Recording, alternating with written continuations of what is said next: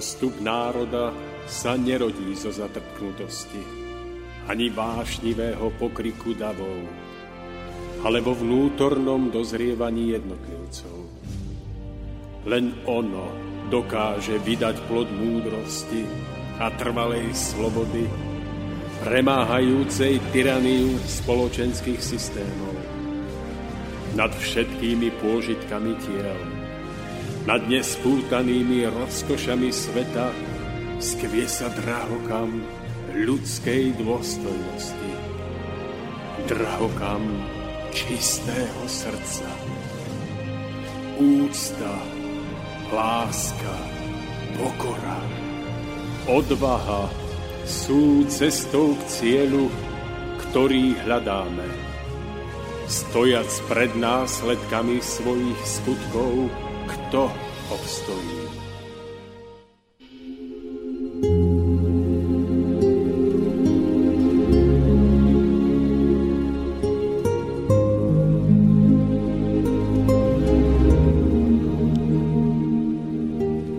Príjemný dobrý podvečer želám všetkým slovensko-českým poslucháčom Rádia Slobodný vysielač. Dnes máme piatok 27. mája, niečo po 18. hodine.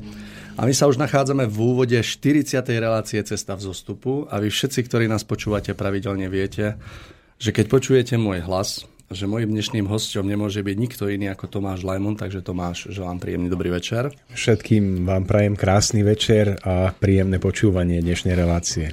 Je tu s nami aj Michal, ktorý sa bude o nás tieto dve hodinky starať, či už spúšťaním hudby a čítaním mailov, prípadne dvíhania telefónov. Takže Michal, dobrý večer.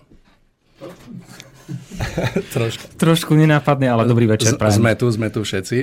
Pre tých, ktorí by sa chceli do nášho rozprávania zapojiť nejakou otázkou, prípadne názorov, môžu tak urobiť na telefónnom čísle 048 381 0101, prípadne mailom na uh, adrese studiozavináčslobodnyvysielač.sk. Reláciou vás bude sprevádzať Mário Kováčik a ešte predtým, ako sa pustíme do dnešného rozprávania, v ktorom budeme vlastne pokračovať v biblických príbehoch a hovoriť o ich nepoznanom zmysle, tak by sme sa v krátkosti ešte chceli vrátiť na chvíľočku do minulého rozprávania, kedy sme hovorili o Noachovi a Danielovi. Pre mňa to bolo veľmi príjemné počúvanie a množstvo nových faktov a takého, takých informácií som sa dozvedel aj celkový pohľad mňa veľmi oslovil. Takže ešte predtým, predtým, ako začneme, tak sa skúsme vrátiť v krátkosti, Tomáš, e, do vlastne do toho biblického príbehu, o ktorom sme hovorili minulý, týž, teda minulý týždeň, v, minulo, v minulej časti tejto relácie, lebo môžeme túto časť nazvať ako druhú. Takže skúsme tak v krátkosti, viem, že ste chceli niečo tam doplniť, takže skúsme sa do toho tak pustiť. E, takže, milí poslucháči, mám tu po pravici Mária Kováčika, a on sa nazdáva, že, že ja začnem túto, túto prednášku, túto reláciu, ale nezačnem. Mario, čo si pamätáte vy z predchádzajúcej relácie? Začníme tou témou Noé, Noach. Skúste, vidím, že už sa potíte. Nie, mne je tu strašne teplo, strašne teplo. Ako ja som vedel, že sa to takto zvrtne a že jednoducho mi to vrátite takým returnom kvalitným. Takže ja si pamätám, že sme rozprávali alebo rozoberali sme príbeh Noacha, Ano. Noacha a jeho archy, myslím, že to bolo spojené s archou. Hovorili sme o tom, aký význam má vlastne tento príbeh a pokúšali sme sa ho vysvetliť s takým poučením pre dnešnú dobu. Ďalej sme hovorili, myslím, o príbehu, o príbehu Daniela. Ktorého... No, ale, ale ostaňme ešte pri ešte tom. Pri tom no, hej, no, ešte no. pri tom. No, skúste. No, čo konkrétne by ste chceli? Bolo, no? Ja, no bolo to Stavba o tom... Noémovej archy. Aha, tak myslím, že, obraze. myslím si, že ten obraz, ktorý sa mi vyjavuje, bol o tom, že každý človek vlastne sa dneska ako keby nachádza ponorený v takej možno nečistote, ktorá nás každodenne obklopuje a ten, alebo zapamätal som si, že tým korábom, ktorý Noach staval, tak vlastne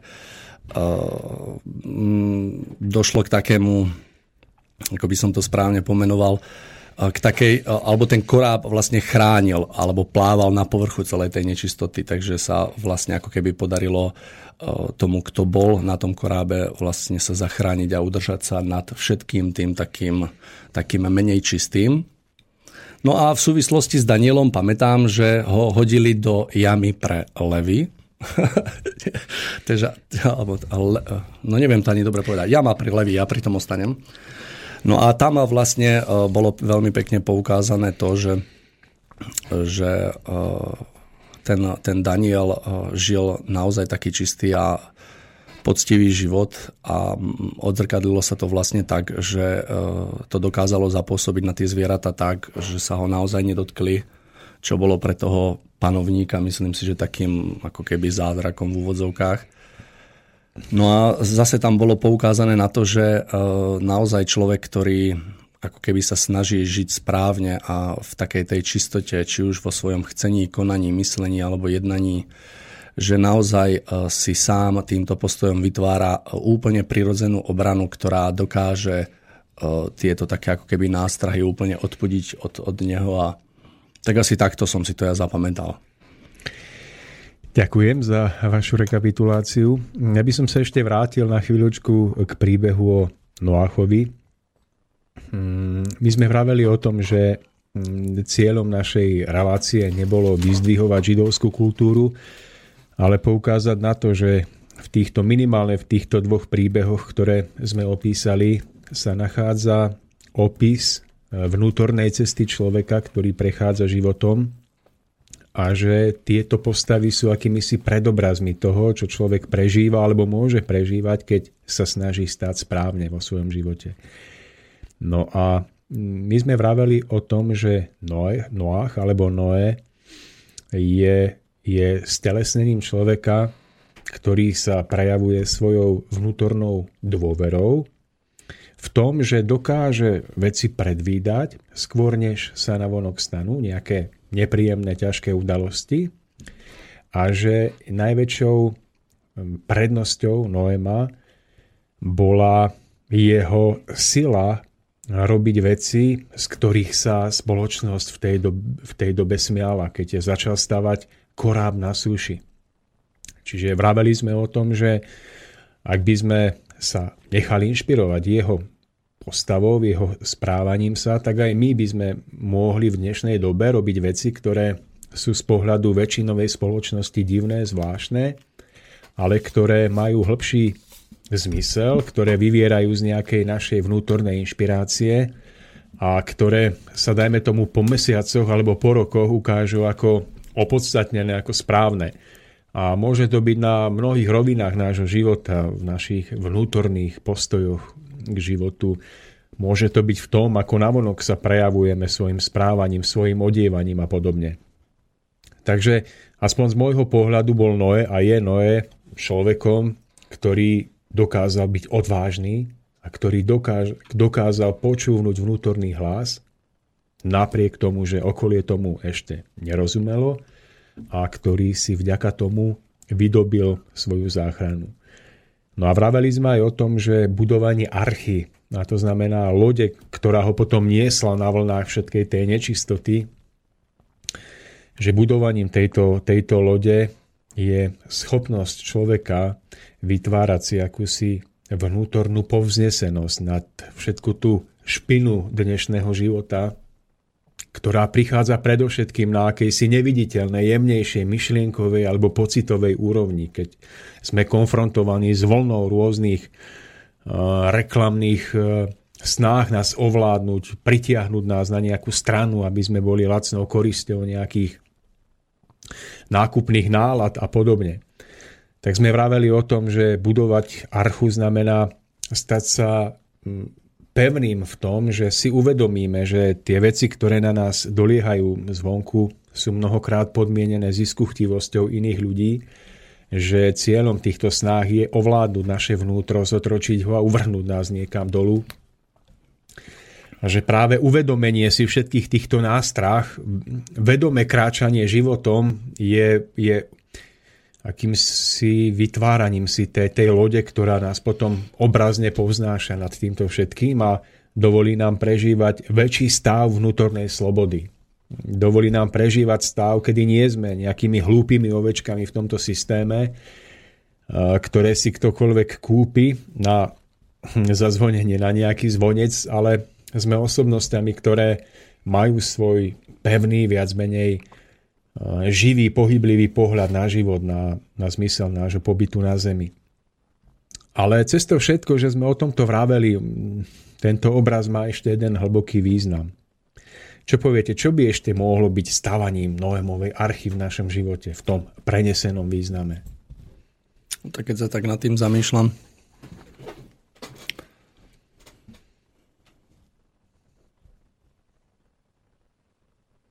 Ticho. No, Ešte stále je... sa zamýšľam. Uh, mlčať, to nie je hamba. Veď ja sa nehambím, len mlčím. Zamýšľam sa nad tým, rozmýšľam, no. Uh, skúsim ešte vám napomôcť. Čo môže človeka v tomto živote udržať v takom naladení, aby nestratil ideály, aby nesplynul s mainstreamom, s tým prúdom dnešnej doby jedna veľmi silná vec. Dáka viera? Dáka, možno áno, možno nie. Nebudem vás trápiť. Hovorím alebo myslím na, na budovanie medziludského vzťahu založenom na pravej láske. Keď hovoríme o tom, že Noé budoval archu, ktorá ho potom niesla na vodách nečistoty, tak môžeme povedať, že v prenesenom význame znamená budovať archu, budovať vzťah, k človeku, muž k žene, žena k mužovi, ktorý by bol založený na pravej láske. Mm, dá sa povedať, že vzťah ženy a muža, alebo opačne, nie je ani tak dielom náhody, ale väčšinou je, je prejavom poctivej práce, ktorú človek vytvára na sebe samom. A pokiaľ dokáže tu v tejto práci vytrvať, pokiaľ sa napríklad vo vzťahu k druhému človeku snaží nepodliehať rôznym svojim náladám, pocitom zatrpnutosti, sebalútosti. A namiesto toho do toho vklada svoj nadhľad, tak dá sa povedať, že buduje svoj vzťah na vlne vzájomného porozumenia a lásky. A práve tento cit, ktorý prežíva vo vzťahu k milovanej osobe, je pre neho tým korábom, ktorý ho potom nesie na vlnách nečistoty v povznesení sa nad to všetko, čo by ho inak stiahlo. Čiže môžeme povedať, že keď sme počuli o tom, ako Noé budoval koráb a uvažujeme nad tým, čo by sme my mohli robiť v tom symbolickom význame, aby sme robili niečo podobné, tak môžeme povedať, že aj snaha o budovanie ušlachtilého vzťahu, napríklad v partnerského vzťahu, ktorý nie je založený na sebeckosti, ale na pravej láske, je budovaním toho záchranného korábu, pretože vlastnosťou pravé, pravého vzťahu medzi ženou a mužom, ktorý funguje na, na princípoch vzájomného porozumenia a lásky a nesebeckého darovania sa, je to, že v človeku narastajú a stále častejšie a častejšie sa vynárajú city, ktoré svojou nádherou poznášajú človeka nad všetku nízkosť, ktorú by inak, ktorá by ho inak, v ktorej by sa inak topil. A toto je práve ten hlboký význam tohoto obrazu, že budovanie korábu vzťahu lásky medzi ženou a mužom, budovanie tohoto korábu dáva človeku možnosť plávať nad všetkou nečistotou a nízkosťou. Ak niekto v živote sa usiluje o to, aby svoju dušu, svoju mysel, svoju bytosť ako takú povzniesol nad všetku tú špinu, v ktorej ľudia žijú, či už na rovine morálnej alebo akejkoľvek inej, tak dá sa povedať, že nie väčšej sily, než je vzťah založený na láske. Tam, kde vznikne medzi ženou a mužom práva láska, tak e, tam vzniká prirodzená túžba po ideálnom. A spolu s tým vzniká prirodzená ochrana pred tým, aby človek sa zachoval v najväčšej možnej čistote a aby dal svojmu životu pravú hodnotu. Takže Mário, keď e, sme v predchádzajúcom dieli hovorili o stavbe Noémovho korábu, tak v tejto druhej chcem iba doplniť, že práca na kvalitnom medziludskom vzťahu muža k žene, naopak, alebo vôbec e, rodiča k dieťaťu, alebo e, vo vzťahu detí k rodičom, keď je založený na pravej láske, tak práve tento cit lásky má schopnosť ako archa Noémova vyzdvihnúť dušu človeka nad všetku tú nečistotu, v ktorej sa ľudia topia. A to je práve ten úžasný stav, po ktorom všetci túžime, pretože spolu s povznesenosťou nášho života je spolu s povznesenosťou je spojený aj stav prežívania vnútornej slobody. A vnútorná sloboda je stavom pravého vnútorného šťastia. No veľmi pekne ste to povedala, keď e, vás tak počúvam, tak naozaj toto by som v tejto chvíli nedal, takže moje mlčanie bolo úplne oprávnené. Ale veľmi pekne ste to vystihol. Dá sa s tým súhlasiť a mne sa tento názor pozdáva. Chcem sa opýtať, či ešte k tomuto príbehu vieme dať čo povedať, alebo sa vieme posunúť a už k Danielovi, lebo ten mňa oslovil oveľa viac. No už asi nie, iba to, aby si naši poslucháči, tak ako sa o to snažím ja v priebehu dňa, niekoľkokrát za deň si na to spomeniem, aby sa snažili vnútorne citovo prežiť tento obraz. Aby, aby si predstavili toho starého bradatého muža, ktorý na súši stával koráb aby si uvedomili, že tak ako to nemal ľahké on a predsa vytrval, tak by mohli a mali aj oni sami vo svojom živote stavať koráb svojich vzťahov. Mali by aj oni sa snažiť v živote o to, aby našli niekoho, voči komu budú môcť prežívať pravú lásku. Pretože to je tá stavba tej záchrannej lode. To je tá zmysluplná práca nášho života. Takže e, k tomuto príbehu už iba toľko, aby, aby si uvedomili, že jedine prežitie pravej lásky ktoré je možné, je, je tým, čo povznesie ľudskú dušu, keď tento svet zaplaví potopa nečistoty a, a rôznych týčov. Tak toto nech si naši poslucháči nesú v duši, nesú v srdci, nesú tento predobraz stavby, lode a stavby svojich vzťahov. To je prenádherný obraz. A budú to práve nádherné vzťahy, ktoré nejedného človeka podržia vo chvíli, keď by sa sám o sebe utopil. Vzťahy, kedy druhý mu podoprú rameno, keď už sám by nevládal. Keď mu podajú ruku vo chvíli, keď, keď padá. Ale aby sa toto mohlo stať, tak ten človek musí sám sa o to pričiniť vlastnou námahou a vlastnou snahou. Tak Mário, k tomu prvému obrazu Snáď už iba toľko a keď sa ešte vrátime k Danielovi, mm, my sme vraveli o tom, že Daniel bol človekom čistým, že e, tie tigre alebo tie levy v tom príbehu mm, zosobňovali nezriedka ľudí, s ktorými sa človek usilujúci o ideál stretáva v dnešnej dobe v zamestnaní, v rodine.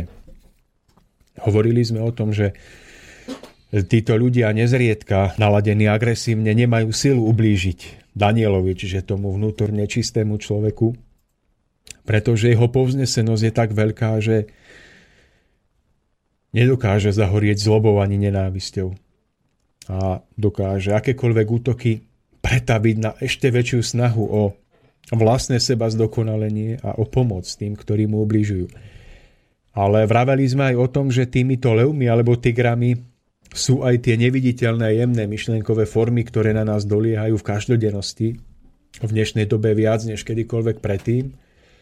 A že človek, ktorý je vnútorne pevný a čistý, ostáva od týchto foriem akoby nedotknutý. Čiže nie je možné naladiť jeho pocity tak, aby chcel niečo iné, než je to, po čom túži jeho duch. Jeho duch, ktorý je vždy spojený s túžbou po ušlachtilosti.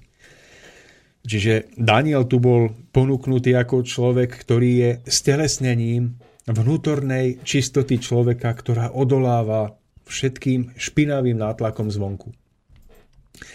Ale tento príbeh, my sme si ho opísali v tom symbolickom duchovnom obraze. Ale on je ešte zaujímavý aj tým, že že človek, ktorý dosiahne určitý stav vnútorného osvietenia, môže za určitých okolností, a to je to nové, čo chcem povedať, ovplyvniť správanie zvierat v prírode. A teraz už nehovorím o symbolickom obraze duchovného druhu, ale hovorím o skutočnom, skutočne schopnosti človeka vplývať svojim vnútorným nastavením na správanie sa zvierat v jeho okolí. Takže keď rozmením tento príbeh Daniela ešte nadrobnejšie, čo som pôvodne neplánoval, pretože nás počúva mnoho ľudí a už teraz môžeme pôsobiť, že sme úplne uletení, ale tak pre tých niekoľkých, ktorí tomu snáď porozumejú, to risknem, že ten Daniel v levovej jame a tie, tie, tie tigre a tie, tie levy v skutočnosti e, vnímali akúsi zvláštnu vnútornú silu, ktorá vychádzala zo samotného Danielovho ducha. A táto sila spôsobila, že tieto levy ostali ukáznené.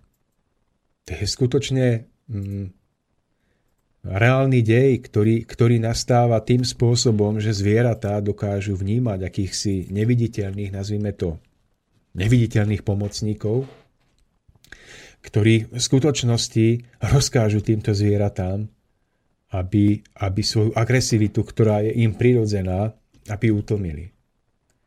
E, dokonca sa môže stať aj to, že, a tým nechcem samozrejme dávať návod, aby človek, ktorý sa cíti byť vnútorne povznesený, aby hazardoval so svojím životom a v zoologickej záhrade skákal medzi roz, rozúrené levy alebo tigre.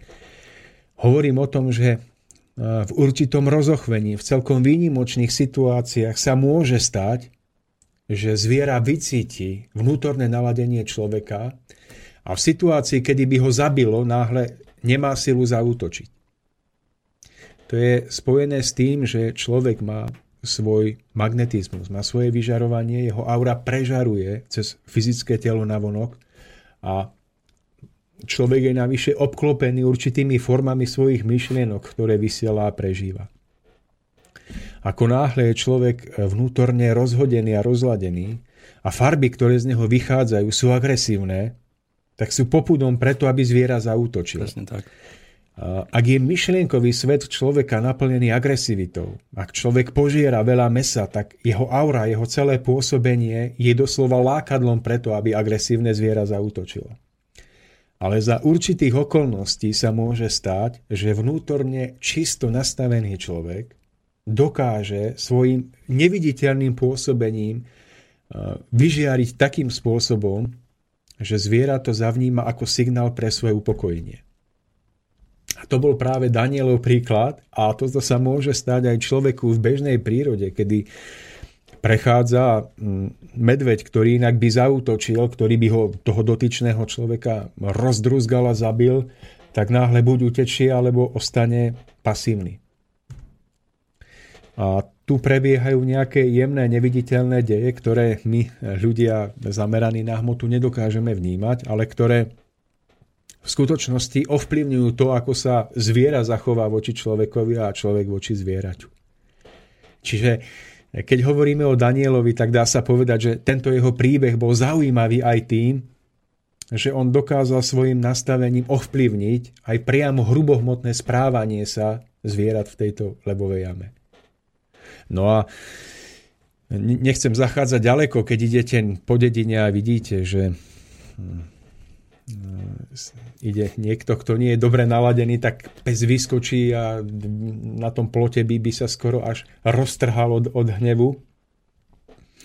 Pokiaľ je to pes, ktorý, ktorý je samozrejme pod vplyvom majiteľa, ktorý je dobrým človekom, tak aj ten pes to vníma a samozrejme inak sa správa potom voči človeku, ktorý je sám dobrým a čistým takéhoto človeka doslova chráni. On na ňo nezautočí, hoci ho nepozná. Má, má sklon k tomu ho chrániť.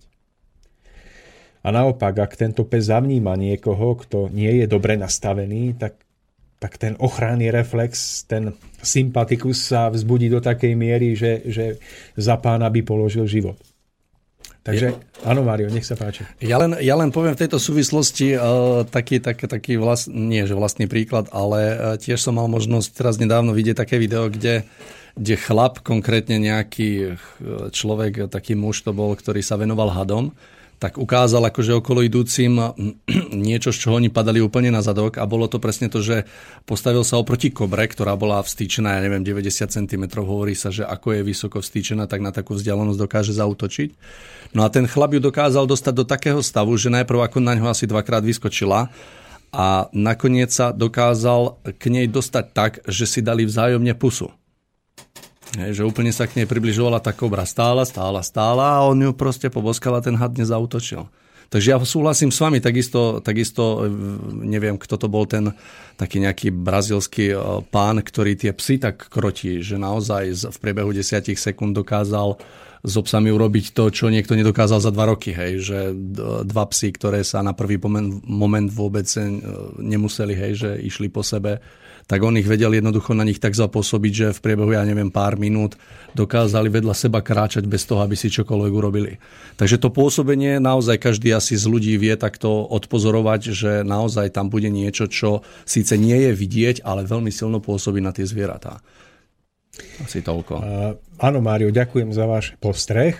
A ja opäť iba zvýrazním, že hoci, hoci mnohé tieto prípady mm, v reálnom živote sa naplnili, tak e, nechceme vás, milí posluchači, nabádať k tomu, aby ste hm, skúšali boskať kobru alebo, alebo e, skúšali dávať hlavu medzi to krokodílej tlamy, aby ste si vyskúšali svoju vnútornú bezúhonosť, pretože už samotná myšlienka na to chcieť si niečo dokázať môže na to zviera zapôsobiť tak, že vám ublíži ale hovoríme o tom, že v určitých výnimočných situáciách môže byť čistotou človeka, jeho, jeho neviditeľné okolie, nastavené tak, že, že ostáva chránený všetkým, čo ho obklopuje.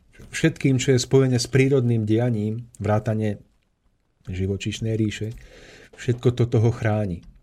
Ale pripomínam ešte raz, sú to celkom výnimočné situácie a nie je možné podľa tohoto teraz merať hodnotu človeka alebo chcieť si niečo dokazovať. Ja som čítal aj o mm, vlastne niektorých tzv. svetcoch, ktorých církev vyhlásila za svetých, hoci ja zdieľam názor, že svetý je iba jediný. Ale bol to napríklad tzv. Svet, svetý František, myslím, že to bol, ktorý bol známy tým, že dokázal komunikovať so zvieratami že prírodná ríša sa mu otvorila tak, ako sa neotvorila mnohým iným ľuďom v jeho dobe, v jeho okolí. A to je tiež príklad toho, ako vnútorná čistota človeka otvára nové cesty komunikácie s prírodou, s prírodnými bytostiami a so zvieratami. Aby som neostal iba pri nejakej teórii alebo rozprávaní o príbehoch iných ľudí, tak vám môžem povedať kratučký príbeh z môjho života. Ja raz som bol s manželkou v prírode, bolo to v Tatrách a bolo to dosť ďaleko od chodníka, kadiaľ chodia ľudia.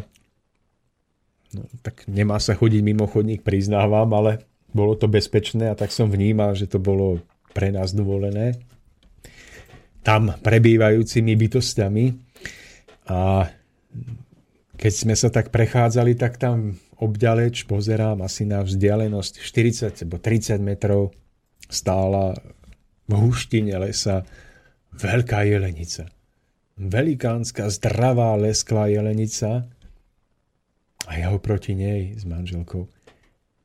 A teraz po chvíľočke takého zájomného očného kontaktu s tou jelenicou som si uvedomil, že ona neuteká že už je zvláštne to, že stojíme dvaja nedaleko od seba a, pozeráme sa na seba a, a neutiekla ani ona, ani my. Tak e, po chvíľočke som mu začal volať pohľadom, že poď bližšie, prístup. A tak ako tam stála, tak možno, že po pol minútke alebo po minútke urobila asi 5 alebo 6 krokov smerom ku nám. Som aj naďalej pozeral volal som ju vnútorne, že poď, neublížime ti. Chceme ťa pohľadiť. A to jelenica urobila asi ďalších 5 alebo 6 krokov ku nám.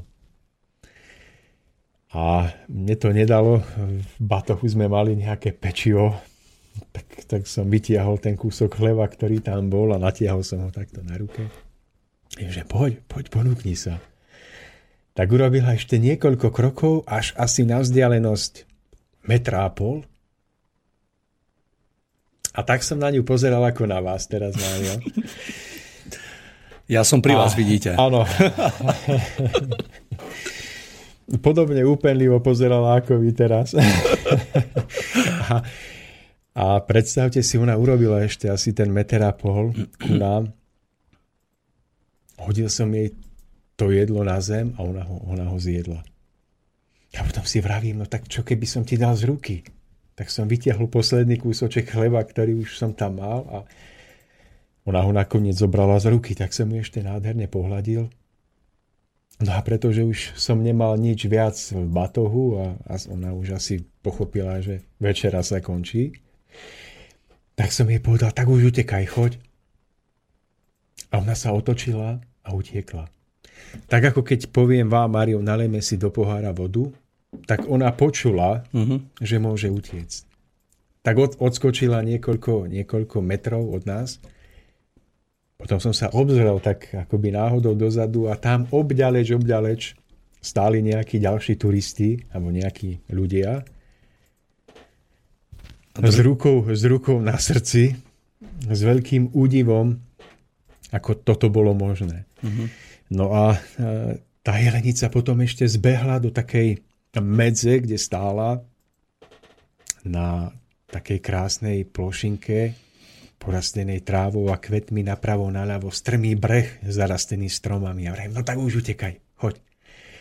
Ona vtedy odskočila do, toho, do tých kríkov a už viac som ju nevidel.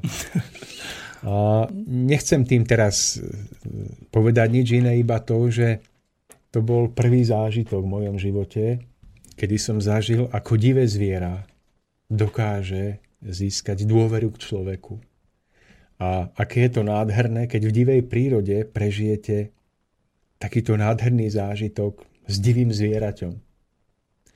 Tak e, iba toľko k tomu, že príbeh o Danielovi a o tom, ako levy ostali voči nemu naladené kamarádsky, aby, aby bolo jasné, že to v skutočnosti môže tak byť.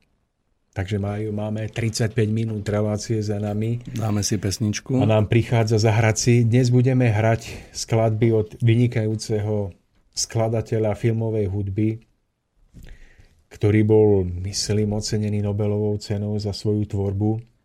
A tým skladateľom nie je nikto iný než mm. Ennio Morricone. Mm. A dáme si skladbu Angel Boys. Krásna skladba pre potechu srdca. Počúvate slobodný vysielač.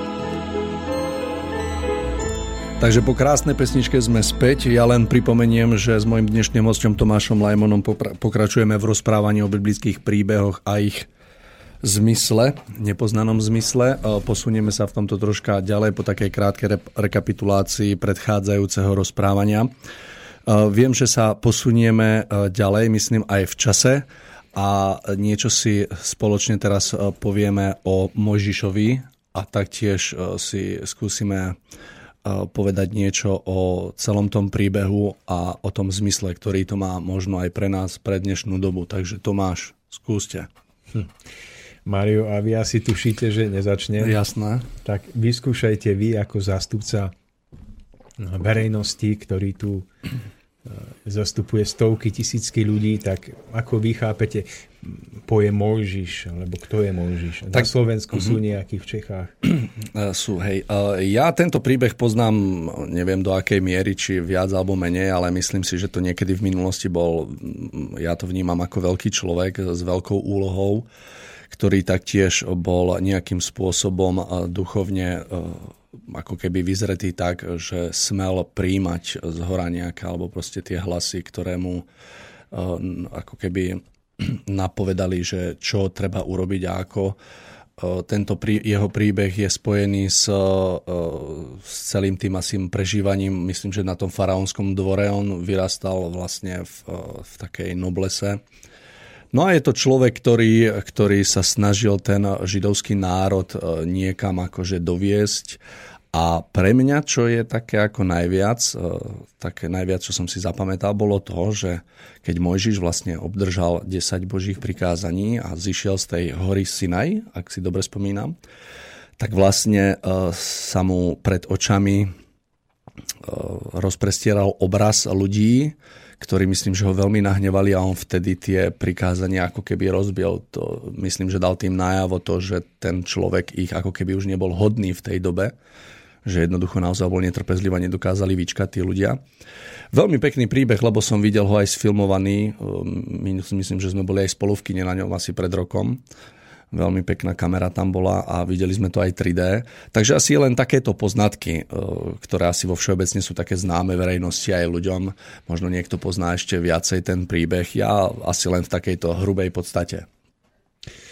Zaujímavé, Mário, že spomínate to, ako sme spoločne boli pozerať tento film. A boli sme. 3D kine, zaujímavé na tom je, že z tých 15 ľudí alebo 12, ktorí tam boli, sme sa tam stretli my dvaja. Mimochodom úplne neplánovane, milí poslucháči, a ja pochádzam z Oravy a stretli sme sa v Litovskom Mikuláši, takže dokonca sme si kúpili lístky nezáväzne od seba tak, že, že Mário sedel o jeden rad za nami a stretli sme sa presne. Zaujímavé, že dnes ideme o tejto téme hovoriť celkom neplánovane. Ono to je všetko zaujímavé. Áno, takže ja som si to až teraz uvedomil, že ako to prebehlo. takže, ale nejdeme spomínať na ten film. Dnes, keď e, sa chceme pozrieť na túto tému bližšie, tak môžeme, môžeme sa pozrieť na Mojžiša z hľadiska nejakých historických faktov, ktoré sa odohrali v minulosti a môžeme si jeho život čiastočne zrekapitulovať. Ale my sa budeme snažiť po tomto tomu dať ten hĺbší duchovný vhľad a budeme sa snažiť pozrieť sa na osud alebo život Mojžiša, na jeho cestu, ako na cestu človeka, ľudského vedomia, ktorá sa odvíja od nevedomia k vedomiu alebo z otroctva k slobode a budeme sa snažiť v tomto príbehu Mojžišovej cesty hľadať akúsi metaforu ľudskej životnej cesty, ktorá nezriedka tiež vedie od otroctva k slobode a od nevedomia k vedomiu a budeme sa snažiť nachádzať v tom tú hlbokú duchovnú symboliku. Keď sa pozrieme na minulosť židovského národa, a to pripomínam opäť, milí poslucháči, že e, nehovoríme o Možišovi, pretože chceme vyzdvihovať židovskú kultúru, ale pretože v tom nachádzame nejaký presah súvisiaci s našim osobným duchovným rastom. Keď sa pozrieme na Mojžiša a na vlastne židovský národ, tak nachádzame dnes veľmi rozporúplné informácie o jeho ceste, o tom, čo všetko prežil, pretože na jednej strane máme biblické zmienky, ktorých sa drží aj židovské náboženstvo a potom tu máme nejaké moderné historické výskumy, archeologické výskumy a medzi biblickým podaním o Mojžišovi a jeho ceste a týmito modernými výskumami je určitý rozdiel.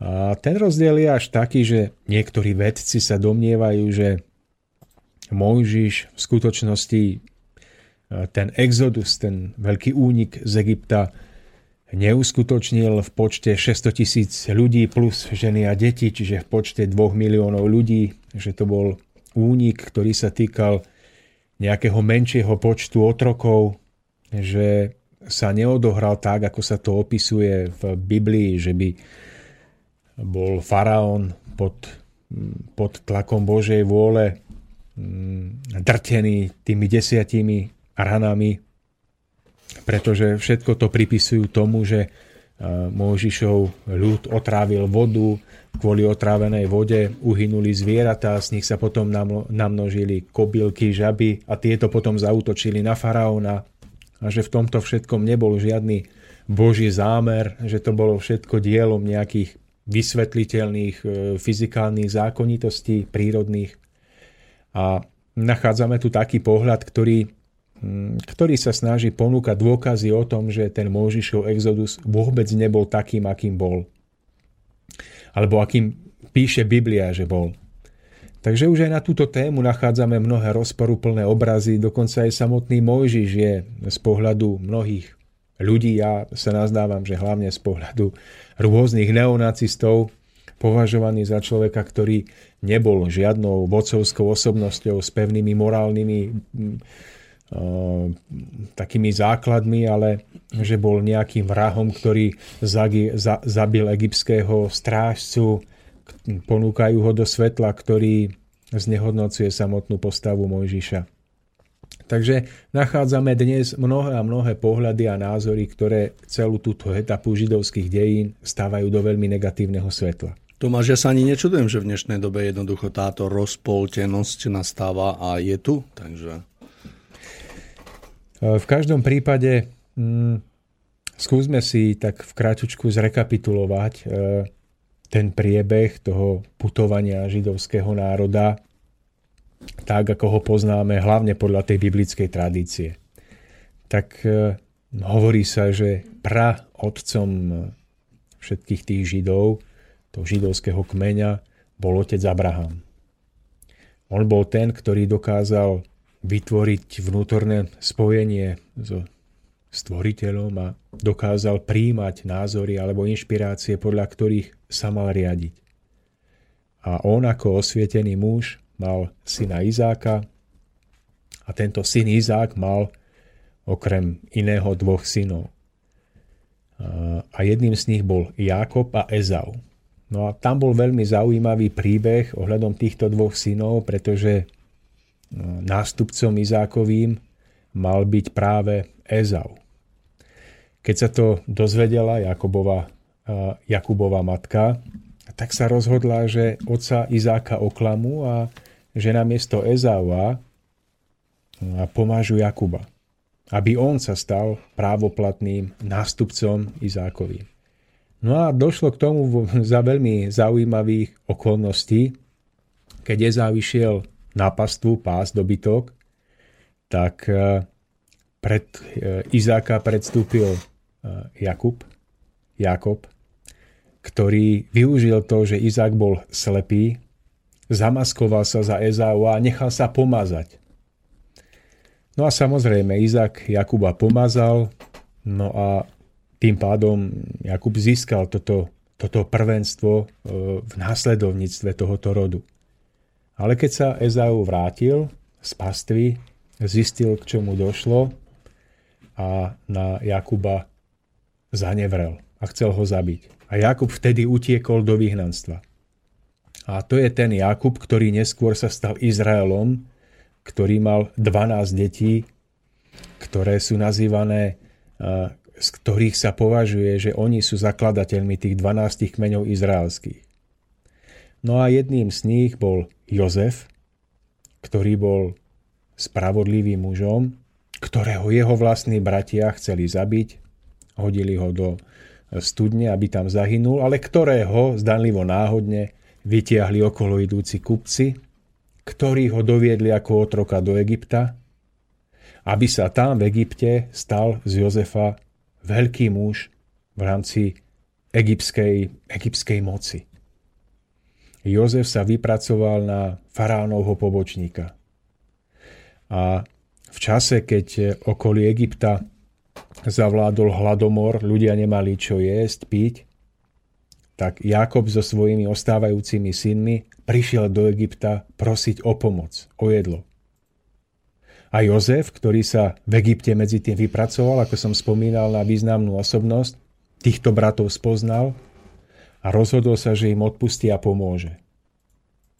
On sa pričinil o to, aby sa celý rod jeho otca aj s jeho bratmi nasťahoval do Egypta.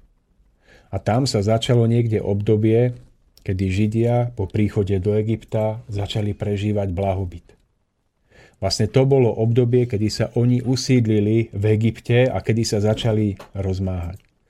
No a pretože sa im tam darilo, počas Jozefovho života, pretože Jozef, Jozef ich stále chránil, má stále možnosť im pomáhať, to znamená ako svojmu rodu. Lenže potom sa stala e, prirodzená okolnosť, že Jozef zomrel. A Židia, Izraeliti sa postupne dostali do faraónovej nemilosti. Sú rôzne tézy, prečo nebudeme to riešiť. Skrátka, dostali sa do veľkej nemilosti, do veľkého tlaku, a stali sa z nich otroci. Egyptiania ich používali, dá sa povedať, využívali ako otrokov na stavbu svojich miest. Tam v Egypte sa budovalo mesto Pyramese, Pitom. Na tomto všetkom Židia pracovali ako otroci. A bolo to niekde e, v delte Nílu v zemi Gošen. A Trvalo to dosť dlho a Židia ako otroci pociťovali, že sú utláčaní, že ako otroci nedokážu slobodne žiť. No a v tomto všetkom, v tomto obrovskom tlaku a v tejto bolesti, ktorú prežívali, dá sa povedať, že sa duchovne skyprovali. Dá sa povedať, že sa pripravovali pre nejakú svoju veľkú duchovnú úlohu, ktorú neskôr mali naplniť a ktorú či naplnili alebo nenaplnili, nebudeme riešiť. Ale v tom najväčšom útlaku, ktorý prežívali, sa v ich strede zrodila silná osobnosť. Môžiš. Keď sa faraón dozvedel o tom, že e, Židia sa pre neho samotného stávajú veľkou hrozbou, tak dal nariadenie pozabíjať všetkých židovských chlapcov. A Môžiš, ktorý sa vtedy narodil a bol ešte malinkým dieťaťom, bol svojou matkou vložený do prúteného košíka a položený na rieku Níl. Ako tak voľne plával, doplával v tomto košiku až na miesto, kde sa práve kúpala faraónova dcéra. A pretože si zalúbila toto malé dieťatko, ktoré predtým nevidela a nepoznala, tak si ho zobrala na svoj dvor, aby ho vychovávala ako svoje dieťa, svojho syna. A pripomínam, že týmto malým dieťaťom bol, bol muž, ktorý sa neskôr stal Mojžišom, mužom, ktorý vyjedol svoj ľud z poroby egyptskej.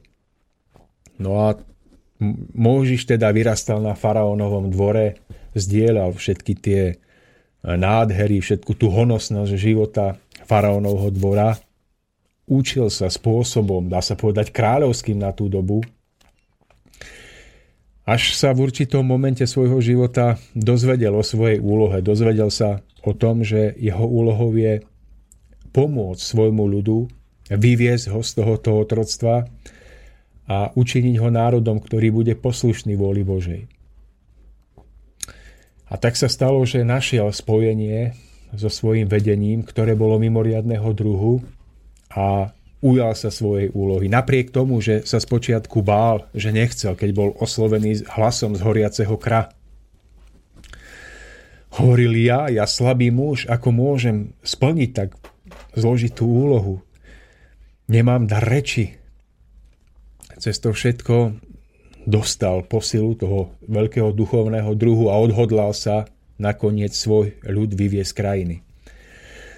No a mnohí asi viete, ako, alebo ste počuli, ako to prebiehalo. So svojím bratom Áronom predstúpil pred faraóna, nastolil pred neho požiadavku, aby uvoľnil jeho ľud a aby on so svojím ľudom mohol slobodne vycestovať do zaslúbenej zeme, ktorú ešte vtedy nevedel, kde je, ale o ktorej cítil, že niekde bude.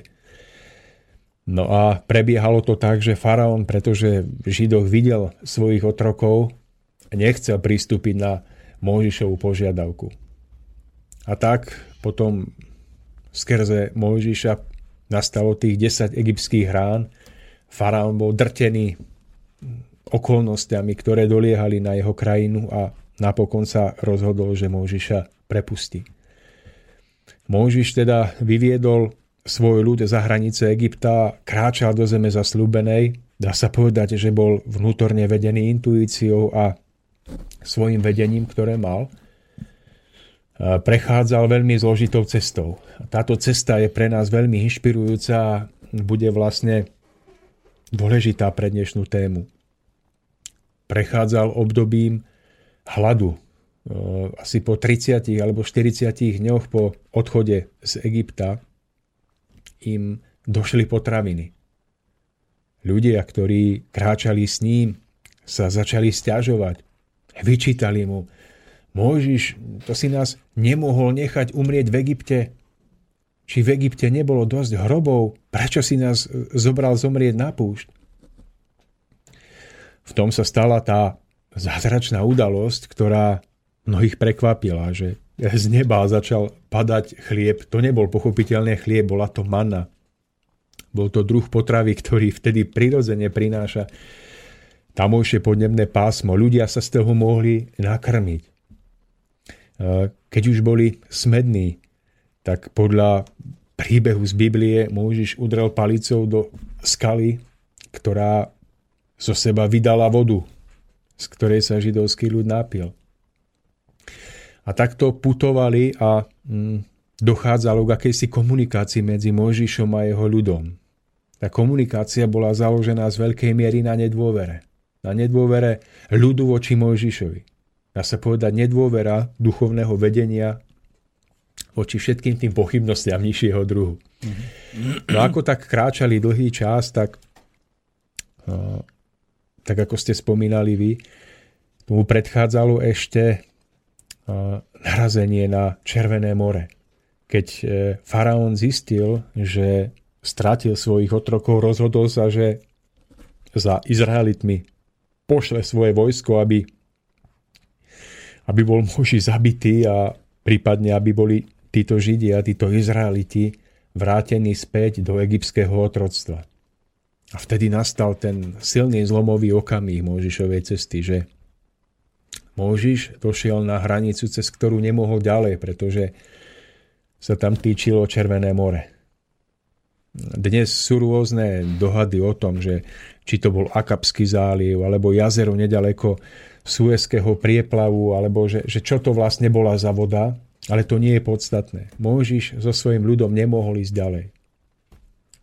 Izra- e, egyptské vojsko sa blížilo a hro- hrozilo, že Mojžiša s jeho ľudom jednoducho zabijú.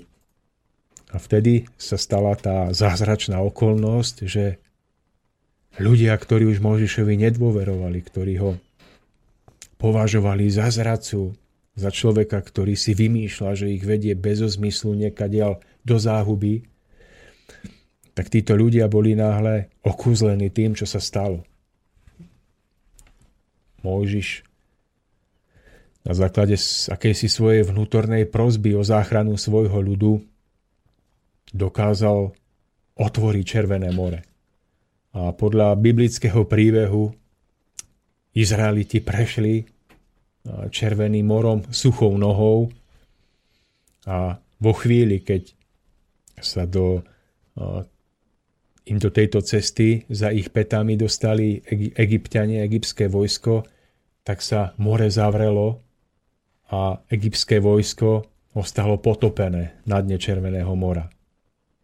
Dnes ešte sú nejaké výskumy, kde, kde je možné dohľadať, kde sa to pravdepodobne stalo, pretože na dne mora sa nachádzajú ešte pozostatky z týchto konských záprahov, ktoré tam boli potopené. A tak sa stalo, že Mojžiš Červeným morom prešiel a jeho nepriateľ, egyptské vojsko, ostalo akoby zahubené. A tak Mojžiš mohol potom pokračovať vo svojej ceste, mohol potom prijať desatoro Božích prikázaní a mohol viesť svoj ľud až do zaslúbenej zeme. No ale cez to všetko, že my sa nebudeme zaoberať tým, či to, o čom som hovoril, má vo všetkom historické e, korene, že či je to správne podané alebo nie, pretože my budeme tento obraz chápať a rozoberať z hľadiska jeho metaforického významu. Takže, čo poviete Máriovi, kto je faraónom v tomto príbehu? A kto je Mojžišom v tomto príbehu? Keď to prenesieme na duchovný rozmer duchovnej cesty jednotlivca. Ja som sa tak započúval, že sa normálne musím zorientovať teraz. Takže koho si ako v dnešnej dobe tak predstaviť, ako že kto na tej strane ako faraóna, na strane Mojžiša. Tak, tak Mojžiš v tomto príbehu, čo som tak počúval, tak je vlastne stelesnením takého vlastne dobra a toho takého správneho, ktorý, ktorý naozaj chcel byť nápomocný tým ľuďom a zhostil sa istej konkrétnej úlohy. No a faraón je pravý opak toho, takže mm, neviem, mňa tak nenapadá teraz momentálne, že ako by som to tak metaforicky nejako do tejto doby, alebo neviem, tak eh, možno ako Možiš som ja a tí faraóni sú tí zlí. Áno. Mm, ja by som to povedal tak, že dá sa povedať, že faraón a Mojžiš. Faraón to sú uh, dva vnútorné stavy v prežívaní psychike človeka alebo v duši človeka. Faraón je tou časťou, ktorá bráni nejaké konzervatívne hodnoty s telesnením strachu, s telesnením toho nižšieho ja, ktoré sa usiluje o svoj vplyv. Mojžiš, protiklade k tomu, je s telesnením odvahy niečoho nového, túžby po poznávaní niečoho nového, čo je síce možno ešte neznáme, ale čo v tej duchovnej inšpirácii sa javí ako veľký pokrok. Čiže dá sa povedať, že boj faraóna s Mojžišom je boj akýsi dvoch vnútorných postojov, ktoré sa v nás ako v ľuďoch, v každom jednom z nás viac alebo menej ohlasujú k životu. To sú ako tí dvaja vlci, hej, v nás vlastne. Áno, dá sa povedať, že áno, že hm, to sú nejaké dva princípy, ktoré máme v sebe e, hlboko ukryté.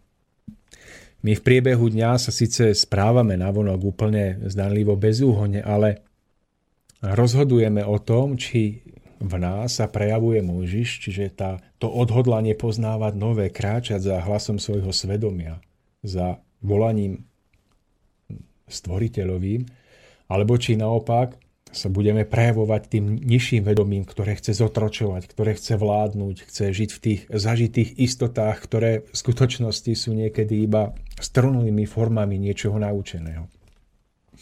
Čiže dá sa povedať, že v tomto príbehu je Mojžiš a, a faraón s telesnením dvoch princípov v nás samých. Samotným tým židovským ľudom, ktorý kráčal s Mojžišom no, do toto by ma zaujímalo, že čo toto bude. No, keď si uvedomíte, ako sa správali po väčšine uh, Izraeliti v blízkosti Mojžiša, tak, tak si uvedomíte, že prejavovali sa predovšetkým pochybnostiami a nedôverou.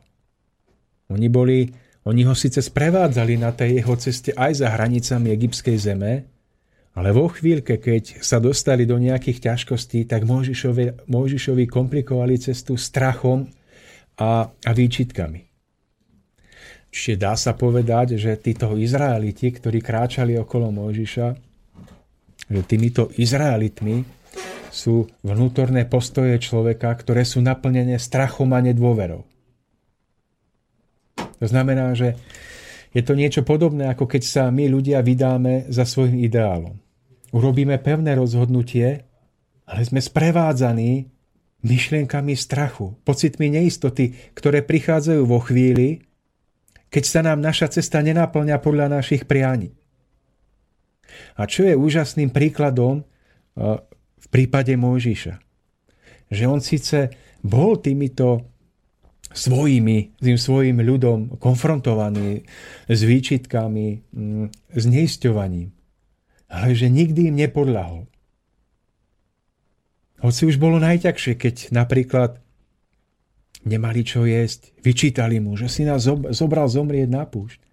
On týmto výčitkám nikdy nepodľahol a hovoril, nestrácajte vieru, musíte dôverovať, naša cesta povedie vpred. V tom sa na druhý deň zobudili a boli obsypaní mannou.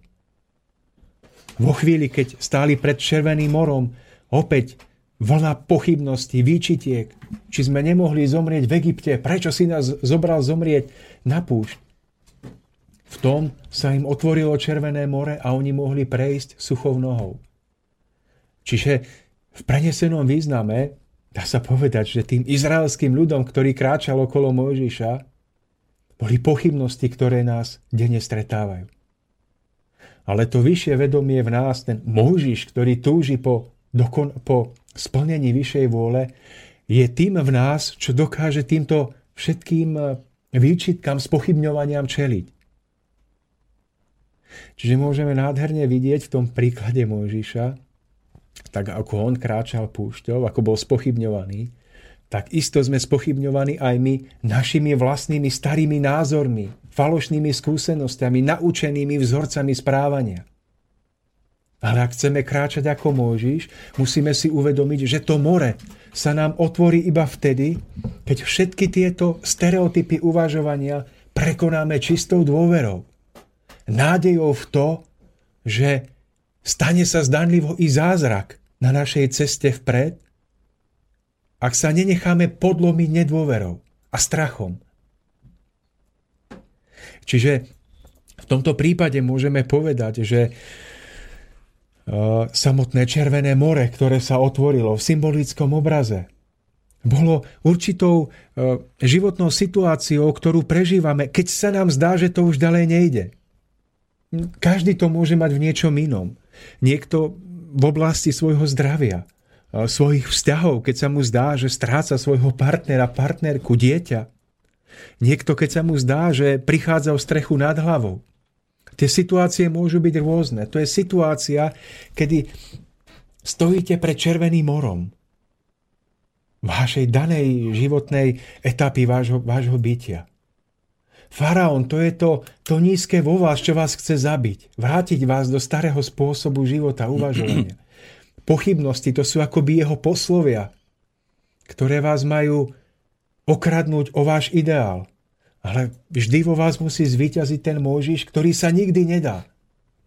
A teraz je úplne jedno, či to Červené more sa naozaj otvorilo alebo neotvorilo. Alebo to bolo nejaké jazero nedaleko Suezského prieplavu. To je úplne hmm. jedno. Dôležité je, že tento obraz poskytuje nejaký e, ideálny výhľad pre cestu človeka, ktorý sa nikdy nenechá zastrašiť. Ktorý sa rozhodne vymaniť sa z otroctva svojich vášní, svojich zlých myšlienok, pocitov, náklonosti. A ktorý sa rozhodne preto to obetovať všetko. A vtedy sa stane ten veľký zázrak, že tá neriešiteľná situácia v jeho živote, e, v ktorej iní zahynuli, sa pre neho vyrieši tým, že on prežije zázrak. Že v jeho živote sa náhle zdanlivo, náhodne alebo zázračne situácia usporiada tak, že on prežije. Že tam, kde by človek naplnený nedôverou sa obesil, zlyhal, tam on náhle pocíti nový výhľad do budúcna. Tak ako môžiš, nevedel, čo sa stane. On nevedel, že by bolo možné, aby sa otvorilo more. Iba jeho viera bola tak silná, že bola nezlomná. A v tom sa to stalo. Zaduli silné východné vetry, ktoré otvorili vodu, cez ktorú on prešiel suchou nohou. Aby jeho nepriatelia ostali poučení. Drsným spôsobom rukou prírody. Čiže tu môžeme vidieť tento, tento velikánsky obraz. Napríklad, keď sa hovorí o tom, že Mojžiš udral palicou do kameňa, do skaly v púšti, z ktorej vytrisklá voda. Opäť nehľadajme za tým nejaký hrubohmotný dej, ktorý by sme išli vedecky spochybňovať alebo obhajovať. či sa to naozaj stalo, je, je treťoradé. Dôležitý je ten metaforický význam. A ten spočíva v tom, že človek, ktorý na svojej ceste púšťou naplnený túžbou po nájdení blaženosti, čiže po nájdení zaslúbenej zeme, dôjde do situácie, že umiera smedom po citovom naplnení. Tá voda zosobňuje citové naplnenie. Ak má pocit, že ho nikto nemiluje, že, že nedokáže sa akoby duševne nadýchnuť, tak náhle pocíti od niekoho záchvev lásky. Môže stretnúť niekoho, kto ho bude milovať a k tomu umožní nájsť posilu, ktorú potrebuje na svojej ceste vpred. Čiže obrazne povedané, ako by v púšti našiel vodu, ktorá vytriskne zo skaly, čiže v čase a na mieste, kedy to najmenej čaká. Ale najviac potrebuje. Ale najviac potrebuje. Čiže Voda, ktorá vytrískla zo, zo skaly, môže byť náhle prežitie niečoho, čo dušu toho človeka naplní podobne, ako my sme naplňaní vodou, keď sme smední. Čiže chceme tu povedať to, že to naše vyššie vedomie, keď kráča na ceste k slobode, môže dôjsť do situácie vyprahnutosti. Ale pevná dôvera človeka spôsobí, že mu príde do života niečo, niekto, za nejakých okolností, čo mu umožní prežiť to naplnenie, napitie, nadýchnutie sa. Človek s pohárom vody. Napríklad, človek s pohárom vody, ale hovorí, môže to mať úplne inú podobu, než, než pohár vody. Veď samozrejme. Čiže toto tým malo byť povedané, ak bolo povedané, že Židia hľadovali a Mojžiš v dôvere zasiahol to svojou mocnou vierou, ako, ako mocnou rukou, tak to znamená, že človek na svojej ceste za ideálom dôjde do situácie, že opäť nemá čo jesť. A opäť nájde knihu, uvidí náhodou film, vypočuje si skladbu, ktorá nasíti jeho ducha. A on v tomto prežití nájde silu pokračovať ďalej.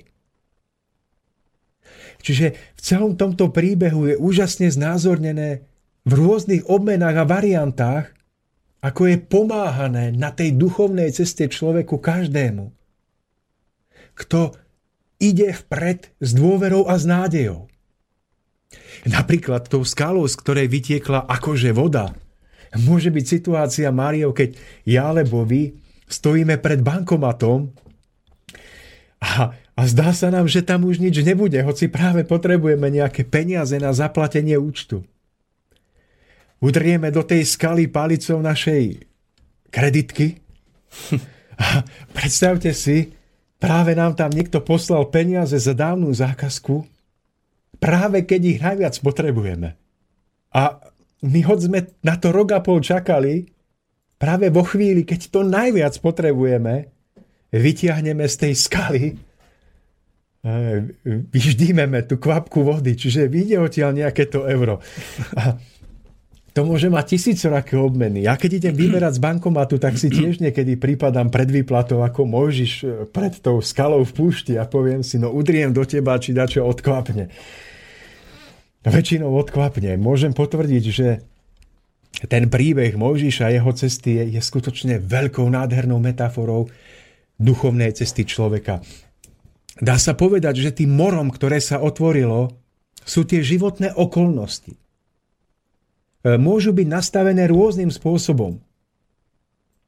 Ale pokiaľ človek kráča s dôverou a ne, nekráča vpred len preto, aby potešil seba alebo aby splnil svoje pocitové záležitosti, nejaké vášne, žiadosti, ale kráča s vedomím po oslobodení svojho ducha od všetkého, čo ho strháva nadol, tak sa stane, že životné okolnosti sa zázračne upravia tak, že prejde suchou nohou.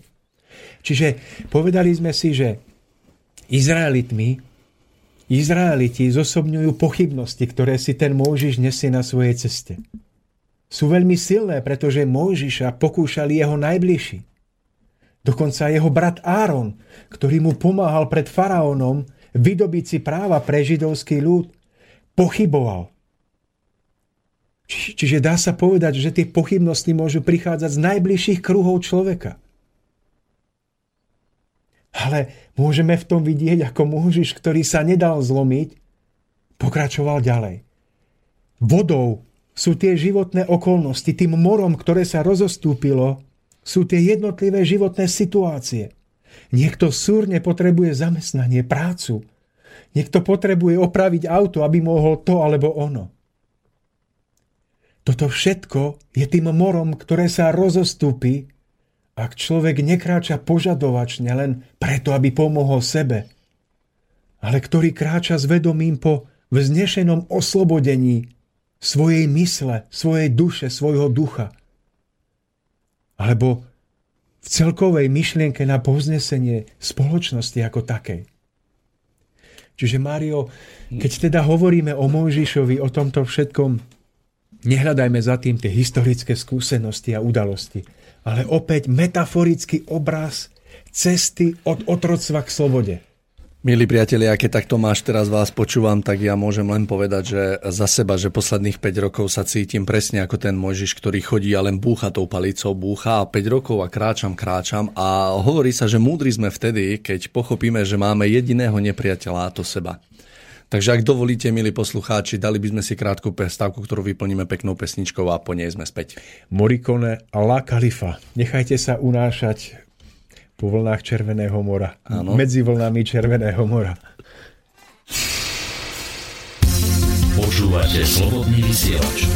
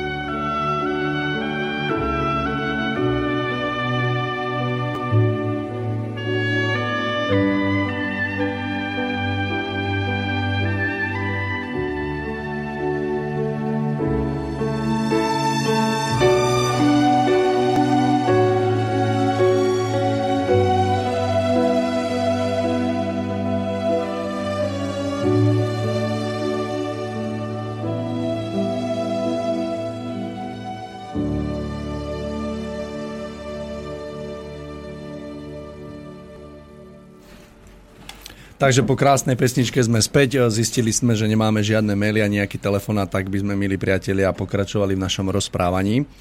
Pre tých, ktorí prišli k príjimačom, iba teraz pripomeniem, že spolu s Tomášom Lajmonom sa rozprávame, ale rozprávame o Možišovi, kde sa snažíme eh, nazvem to metaforicky poukázať alebo rozobrať ten príbeh eh, s takým poučením pre dnešnú dobu.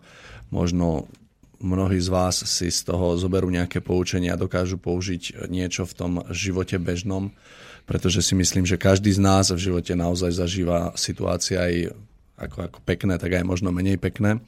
Takže ak dovolíte, pokrač- budeme pokračovať. Takže skončili sme tam, kde sme vysvetlovali alebo hovorili o tom, že alebo sme prirovnávali o tom, že čo je vlastne, alebo k čomu môžeme prirovnať toho Mojžiša, k čomu toho faraóna, k čomu môžeme napríklad prirovnať jeho takých faraónových prisluhovačov, alebo to Červené more, ktoré sa rozostúpilo. Takže poďme ďalej, Tomáš. Uh, Mario, keď tak uvažujeme nad týmto príbehom, tak vlastne prichádzame na to, že my ľudia sa nachádzame v stave, kedy sme sa, dajme tomu, ešte ani neodhodlali urobiť ten krok z egyptského otroctva. Čiže ešte sme sa neodhodlali urobiť ten krok v živote k niečomu, čo má skutočne zmysel. K svojej vnútornej slobode, k svojmu vnútornému povzneseniu. A veľmi zaujímavé je na tom to, že, že napriek tomu sa snažíme o vykonanie veľkých spoločenských zmien. Čiže ja neviem, snažíme sa o zmenu zákonov, snažíme sa vystúpiť z Európskej únie, ochraniť si vlastné hranice, vrátiť národnú menu, no neviem, zapojiť Rómov do práce. Snažíme sa urobiť rôzne veci a teraz môjim takým veľkým otáznikom v tomto všetkom je, alebo dokonca sa snažíme pochodovať za mier, bojovať proti niečomu.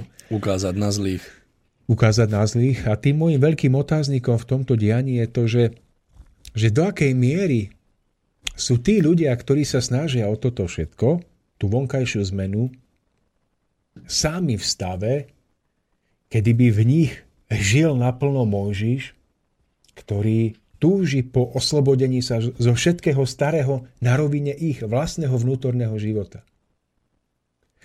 Hmm. No, hovorím o tom, že raz vidíme všetky tie vonkajšie snahy. Ale keď sa porozprávame medzi sebou, tak zistíme, že, že, že ľudia, ktorí sa väčšinou snažia o všetky tie vonkajšie zmeny, sú sami ešte vnútorne otrokmi. Že oni sami ešte v nich žije ten faraón, ktorý zotročuje ich samotných. Oni sami sú akoby otrokmi, ktorí, ktorí po svojom kráľovstve svojho vlastného života nemajú žiadne práva rozhodovať o sebe.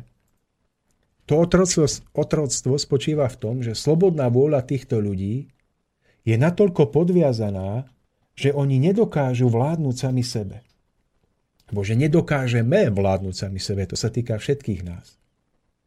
To znamená, že usilujeme sa na jednej strane o zmenu spoločenských pomerov, dajme tomu navonok veľmi impulzívne a iniciatívne, ale nevnímame, že my sami nemáme slobodnú vôľu rozhodovať o nás samotných.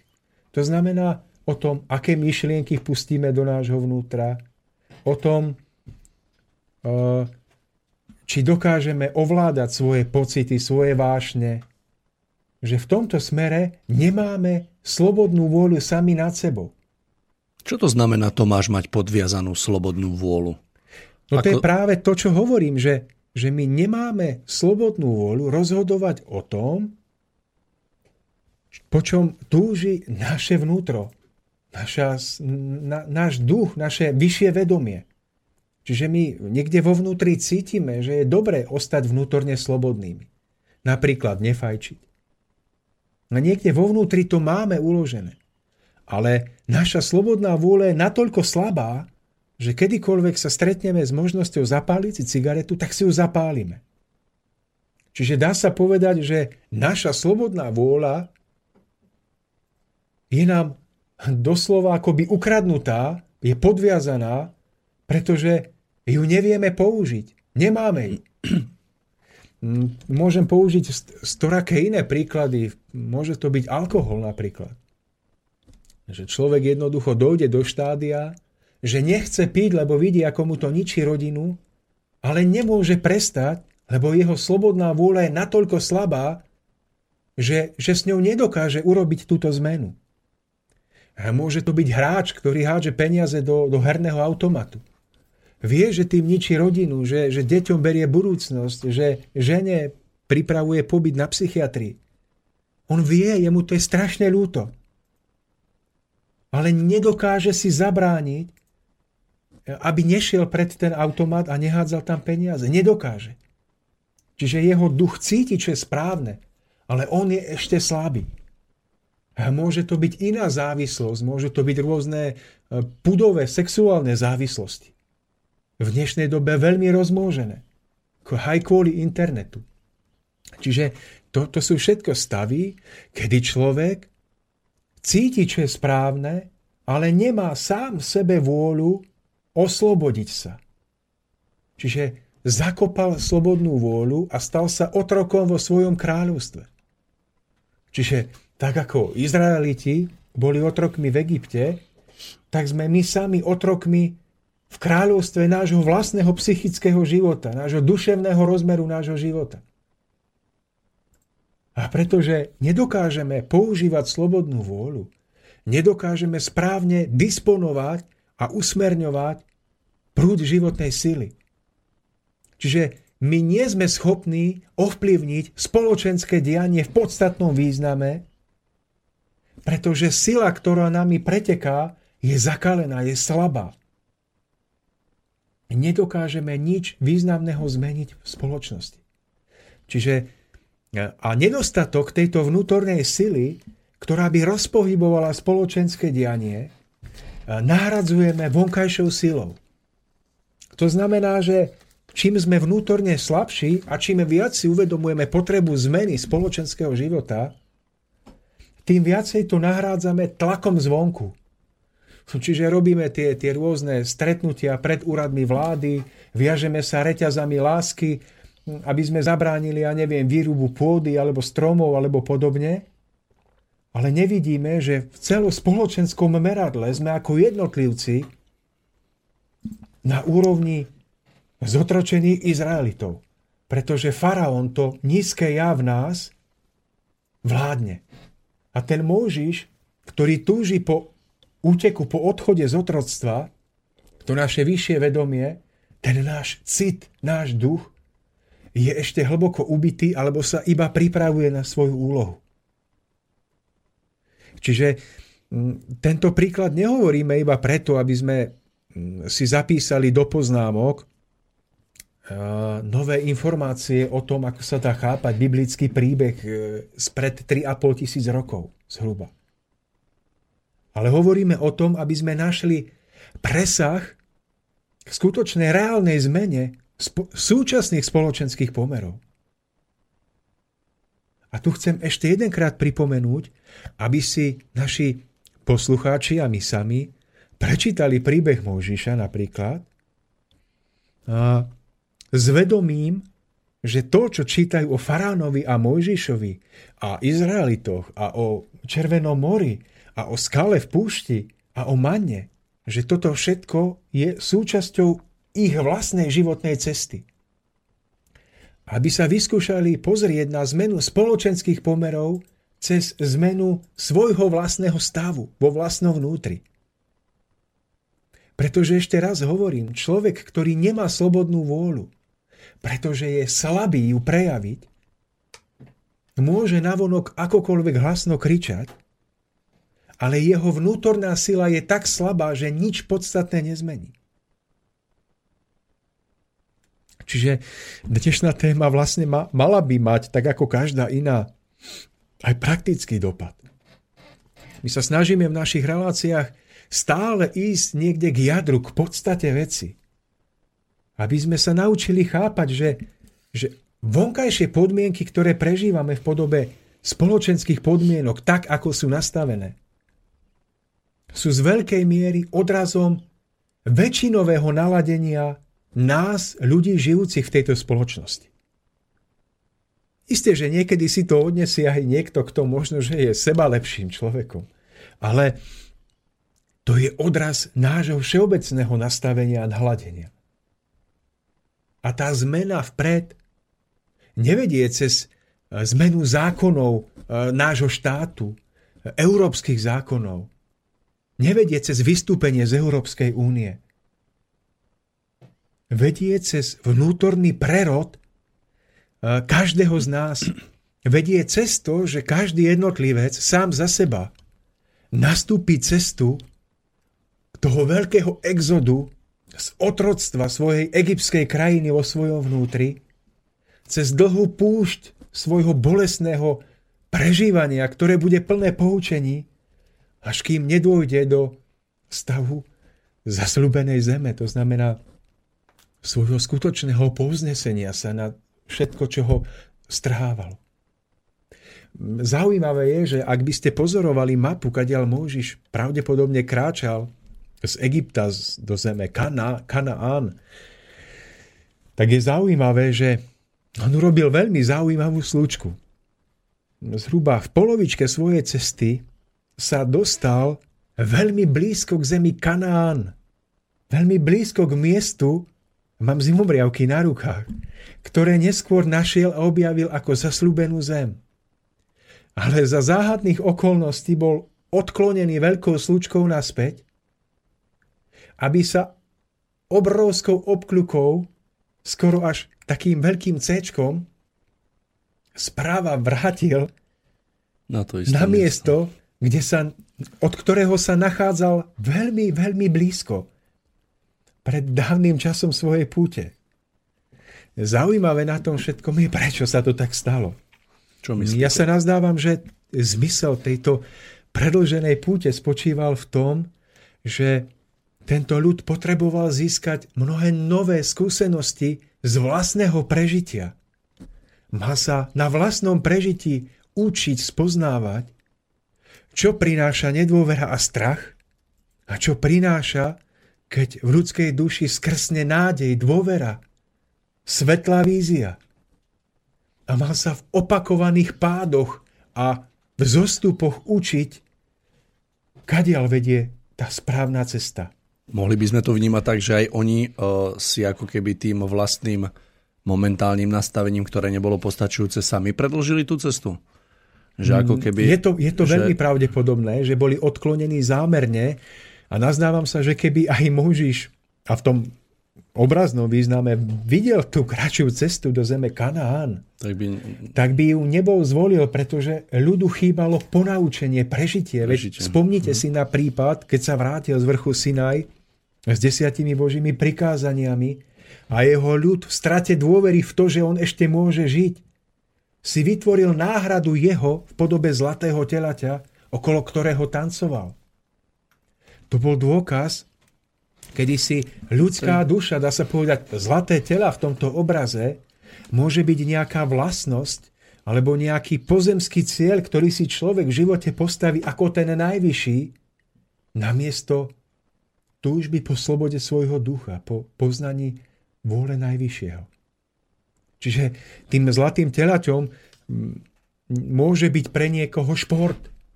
Niekto sa tak fanaticky zblázni do športu, že zabudne na to, že má rodinu, že má deti, že na oblohe svieti slnko, že tráva je zelená, že je plná nádherných kvetov. Že má aj inú úlohu, než honobenie majetku, že predsa človekom citu, že sa má niekam vrátiť. Šport môže byť pre niekoho zlatým telaťom, ktoré musí byť rozbité vyššou vôľou, aby človek pochopil, kadiaľ má kráčať. Čiže športovec si môže zlomiť nohu, môže prísť o peniaze, ktoré zarobí, aby sa zobudil. Zlatým telaťom môže byť napríklad práca, môže to byť zarábanie peňazí v podnikaní. A, jedlo? Dojdeme. Môže to byť práca, kde človek si povie, že žije iba preto, aby zarábal peniaze. Ale zistí, že ochorie a zistí, že má hromadu peňazí, za ktoré si nemôže kúpiť jedlo, pretože musí držať dietu. Môže mať plnú komoru najlepších jedál a nemôže sa dotknúť ničoho, pretože svoj cieľ postavil tak nízko. Zlatým telaťom môže byť pre niekoho auto, ktorým sa chce píšiť, chce tým preukázať svoj spoločenský status. Žena, jedlo, čokoľvek. Čiže tu opäť môžeme povedať, že, že to ľudské vedomie sa na svojej ceste stretáva s tým, že musí bojovať o obhájenie prvého prikázania vo svojom živote. Prichádza do momentov, kedy mu je ponúkané ako to najvyššie niečo, čo sa javí ako najvyššie, ale čo nakoniec by prinieslo iba sklamanie, smútok. Čiže Môžeme povedať, že človek prechádza touto cestou do zasľúbenej zeme a, a nie je ani tak dôležité, či e, faraón bol nakoniec usmrtený vo vodách Červeného mora alebo nie. Dôležité je, ako prechádza židovský ľud, čiže ako prechádza to ľudské vedomie cestou vývoja. Ako sa učí prekonávať prekážky a v prežití poznávať, ako mu vždy bolo pomôžené ak niesol čistú dôveru, naplnenú túžbou po svojom zušlachtení.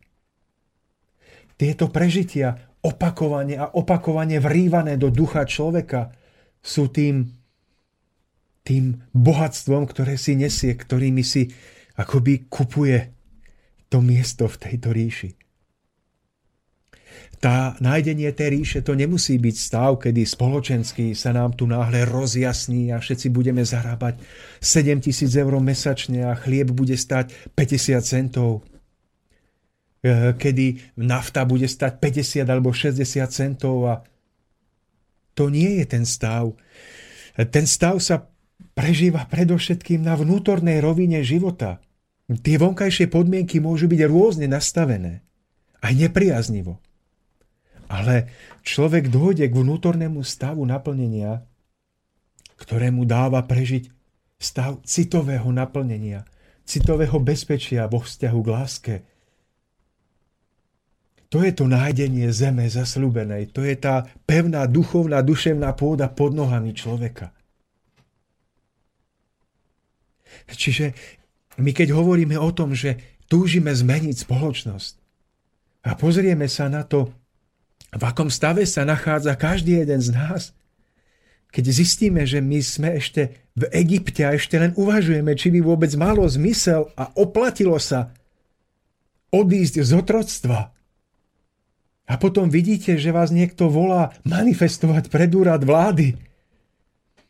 Tak neviete, či máte e, plakať, alebo sa smiať, alebo sa modliť. Pretože ak človek ne, nedošiel k presvedčeniu, že vôbec má zmysel opustiť otroctvo svojho vnútorného života, v ktorom žije, ak zistíte, že ste obklopení tisíckami takýchto ľudí, miliónmi takýchto ľudí a vy sám ešte patríte k ním, tak si položíte otázku, aký zmysel má robiť vonkajšie veci. Ak robíme vonkajšie veci bez tohoto vnútorného posunu, toho, tej púte, tej duchovnej púte, pre niektorých mystickej púte, a tak vieme, že je to boj s 9 hlavým drakom. Jednu odsekneme a 9 ďalších narastie Mário. Vyhráme boj o záchranu pôdy a budú nám chcieť ukradnúť vodu. Vyhráme boj o ochranu pôdy a budú nám chcieť ukradnúť našu, naše ženy. Vyhráme boj o ochranu našich žien a ukradnú nám niečo úplne iné. Pozrite sa do histórie, ktokoľvek to so zostupom národa myslel vážne. Nikdy nezačínal od vonkajších spoločenských zmien. Vždy začal s vnútornou premenou jednotlivcov. A ak tvrdíte, že záujem ľudí o vnútornú premenu neexistuje, že je príliš malý na to, aby sa uskutočnila nejaká zásadná zmena, tak si vážení uvedomte, že s priznaním tohoto priznávate zánik nášho národa a našej civilizácie. Máme 20 minút do konca. Eh, dajme si ďalšiu skladbu. Michal. Prímáš, Michal, hrajte. Počúvate, počúvate Slobodný vysielač. Thank you.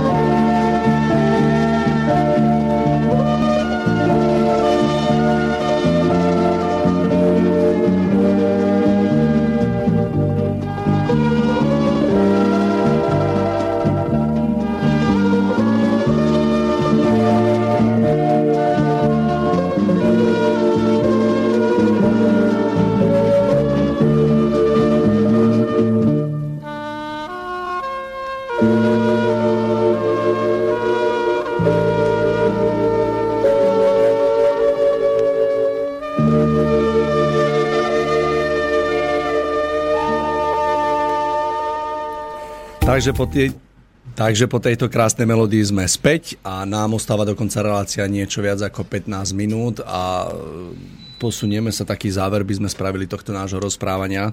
Takže skúsme, skúsme to nejako tak uzavrieť, Tomáš, aby sme sa aby sme to jednoducho dneska tak od začiatku po koniec mali úplne rozpovedané. Neviem, ja mám pocit, že som už toho povedal dosť, takže mm, ja by som Mário možno, že už iba tak v krátkosti to zrekapituloval, že že aby, aby naši poslucháči to vnímali, že mm, tá cesta k tej, do tej zeme zaslúbenej, že, že to nie je cesta v tom smere, že nejakého konkrétneho náboženstva, že teraz povieme, že hovoríme tu o akože všeobecnej ceste, ale v myšlienkach si hovorím, že je to o kresťanoch, katolíkoch alebo o jehovistoch. Ja sa nazdávam, že tá, tá cesta nie je tak nejak úzko vymedzená. Mm, že každý jeden človek, bez ohľadu na to, v akom náboženstve alebo nenáboženstve sa nachádza, svojím spôsobom môže prejsť touto cestou k svojmu zušlachteniu. A keď hovoríme, že cieľom tej cesty je nájdenie zemi Kanán, čiže nájdenie tej zeme zaslúbenej. Áno, pre niekoho je to nájdenie stvoriteľa.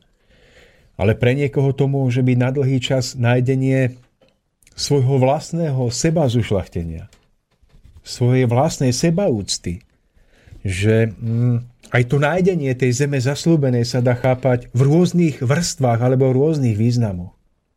A ja sa nazdávam, že ak aj naozaj sú ľudia, určite sú, že nemajú akoby mm, vzťah k náboženstvu alebo mm, k myšlienke stvoriteľa, tak, takže aj oni môžu prechádzať tou cestou, ak ju pojmu ako cestu k nájdeniu seba samých.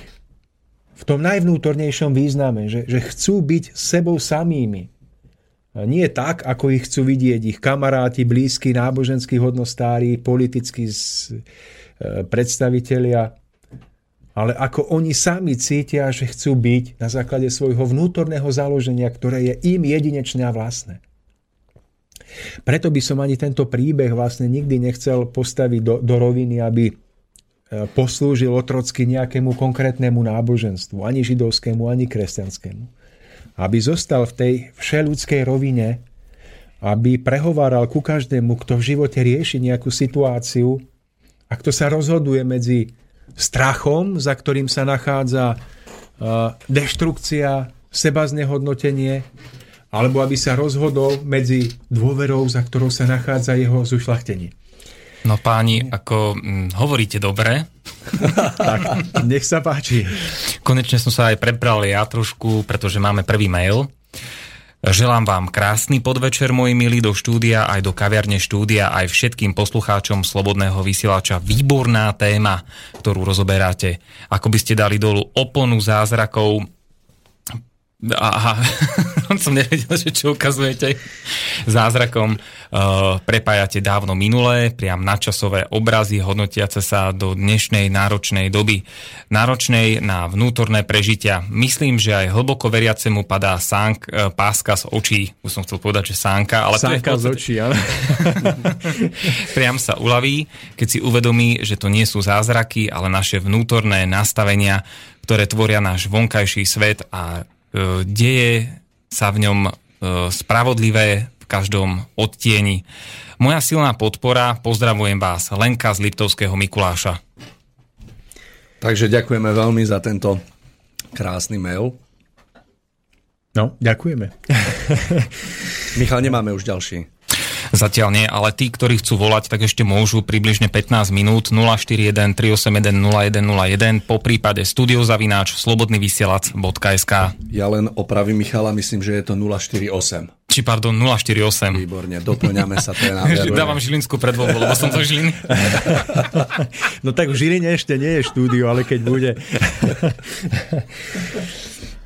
No, tak, tak Máriu, ja iba nadpojím na tú predchádzajúcu reč, že že bolo by dobré, keby naozaj tá duchovná cesta vzostupu bola chápaná tak mimo nábožensky. Ja sa nazdávam, že mnoho ľudí, ktorí vôbec nie sú zaťažení takými, tý nábožensk, takými tými náboženskými strnulými formami a výchovou, že, že majú niekedy k pochopeniu tejto pravej duchovnej cesty veľmi blízko. práve preto, že ich neovplyvnili tie mnohé krásne reči, za ktorými sa skrývala prázdnota, ale pretože a dokonca aj preto, že neboli nikým nútení kráčať touto cestou, že vlastne hm, sú takí menej zaťažení. E, tak ja sa nazdávam, že cesta Mojžiša, ktorú sme si opísali, je cestou pre každého človeka. A vráťme sa ešte k tomu zlatému telaťu, že keď čítame ten príbeh z Biblie a povieme si zlaté tela, no to boli ozaj zvláštni ľudia, keď si nechali roztopiť šperky, obrúčky, e, náušnice, reťazky alebo neviem čo všetko a urobili z toho zlaté tela. Inak aj toto je veľmi zaujímavé, no to museli byť riadne bohatí, keď mali toľko zlata. Pritom tu nejde o to zlaté tela. Hovorím, je to metaforický obraz človek môže mať toto zlaté tela z čohokoľvek. Čím sa obklopí a na čo sa zavesí. Bez čoho nevie slobodne žiť, slobodne uvažovať. A ja sa nazdávam, že na každom jednom poslucháčovi, aby sa sám v tichu zamyslel nad tým, či v jeho vnútri nie je na tom najvyššom mieste zlaté tela nejakej náklonnosti alebo nejakého priania, ktoré mu potom bráni prežívať vnútornú slobodu. Ja sa nazdávam, Mário, že nájdenie tej zaslúbenej zeme je nájdenie vnútornej slobody.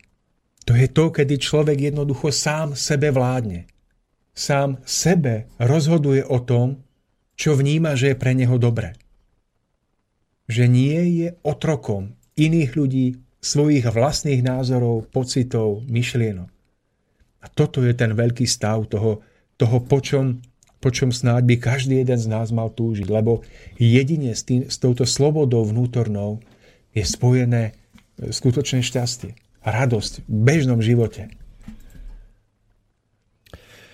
Tak ak ja môžem k tomu niečo povedať v takomto úplnom závere, ja som naozaj veľmi rád, že som smel dneska vlastne vypočuť takýto metaforický obraz tohto biblického príbehu, ktorý sa niekedy dávno udial, neudial.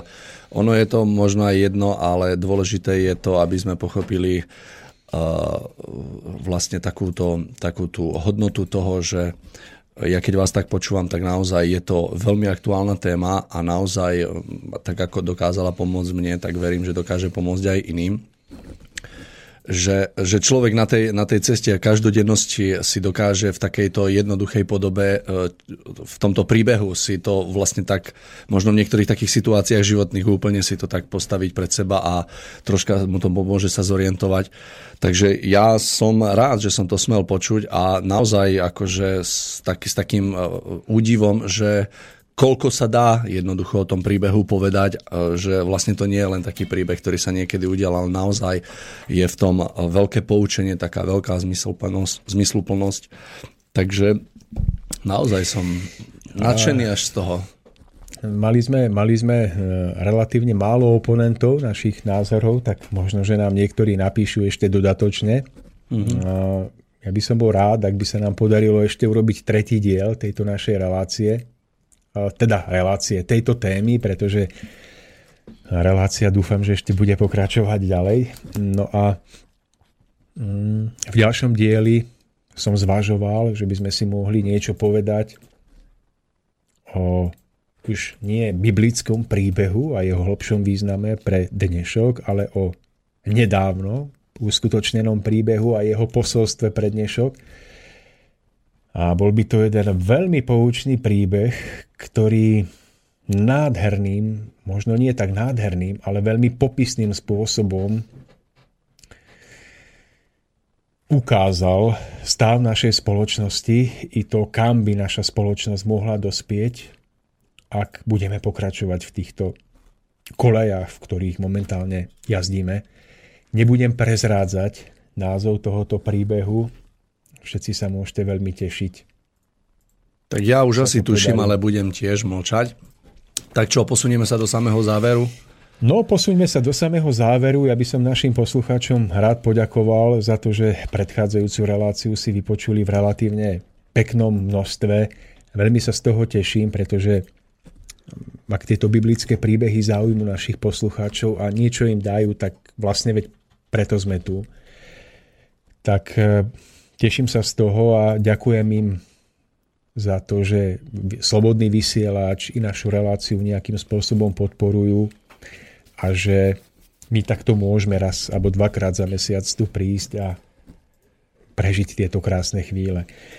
Pripomínam, že na stránke www.bart.sk sú nejaké kontaktné údaje a prebieha aj škola duchovného rozhľadu a pravdepodobne sa bude uzatvárať to prvé kolo prvej etapy tejto školy, pretože tá téma už pokročila a novoprichádzajúci ľudia by už ťažko vedeli nadpojiť v tých ďalších hodinách, ďalších dňoch. Ale kto by mal záujem, tak zvažujeme ešte otvoriť aj druhý cyklus tejto školy. A táto škola prebieha potom aj v Čechách, v Českej zemi, kde sa tiež môžu ľudia zúčastniť, ak prípadne sa ozvú alebo dajú mi vedieť. Takže to je záver, milí poslucháči. Veľmi pekne ďakujem. Ďakujem aj vám, Mário, eh, za moderovanie tejto relácie a budem sa tešiť opäť niekedy na spoločné posedenie pri tomto stole. Takže, milí priatelia, ďakujem aj vám za Milí priatelia, mne už na úplný záver neostáva nič iné, len sa s vami e, e, pekne rozlúčiť. E, som veľmi rád, že tu bol s nami práve Michal, pretože si mal vypočuť to, čo si vypočul, lebo štandardne tu býva Boris. Ja som naozaj veľmi rád. Tomáš, ďakujem aj vám za veľmi veľmi také poučné rozprávanie a takú aplikáciu dávneho príbehu do tejto súčasnosti. No a milí poslucháči, tešíme sa na vás opäť, myslím, že o, o mesiac, dva niekedy. týždne, mesiac. Oh. Dáme si vedieť, nemáme ešte termín. Ja tak určite, určite sa stretneme. Takže... Do, do, dobrú noc. Dovidenia a do ďalších dní veľa sil. Majte sa pekne.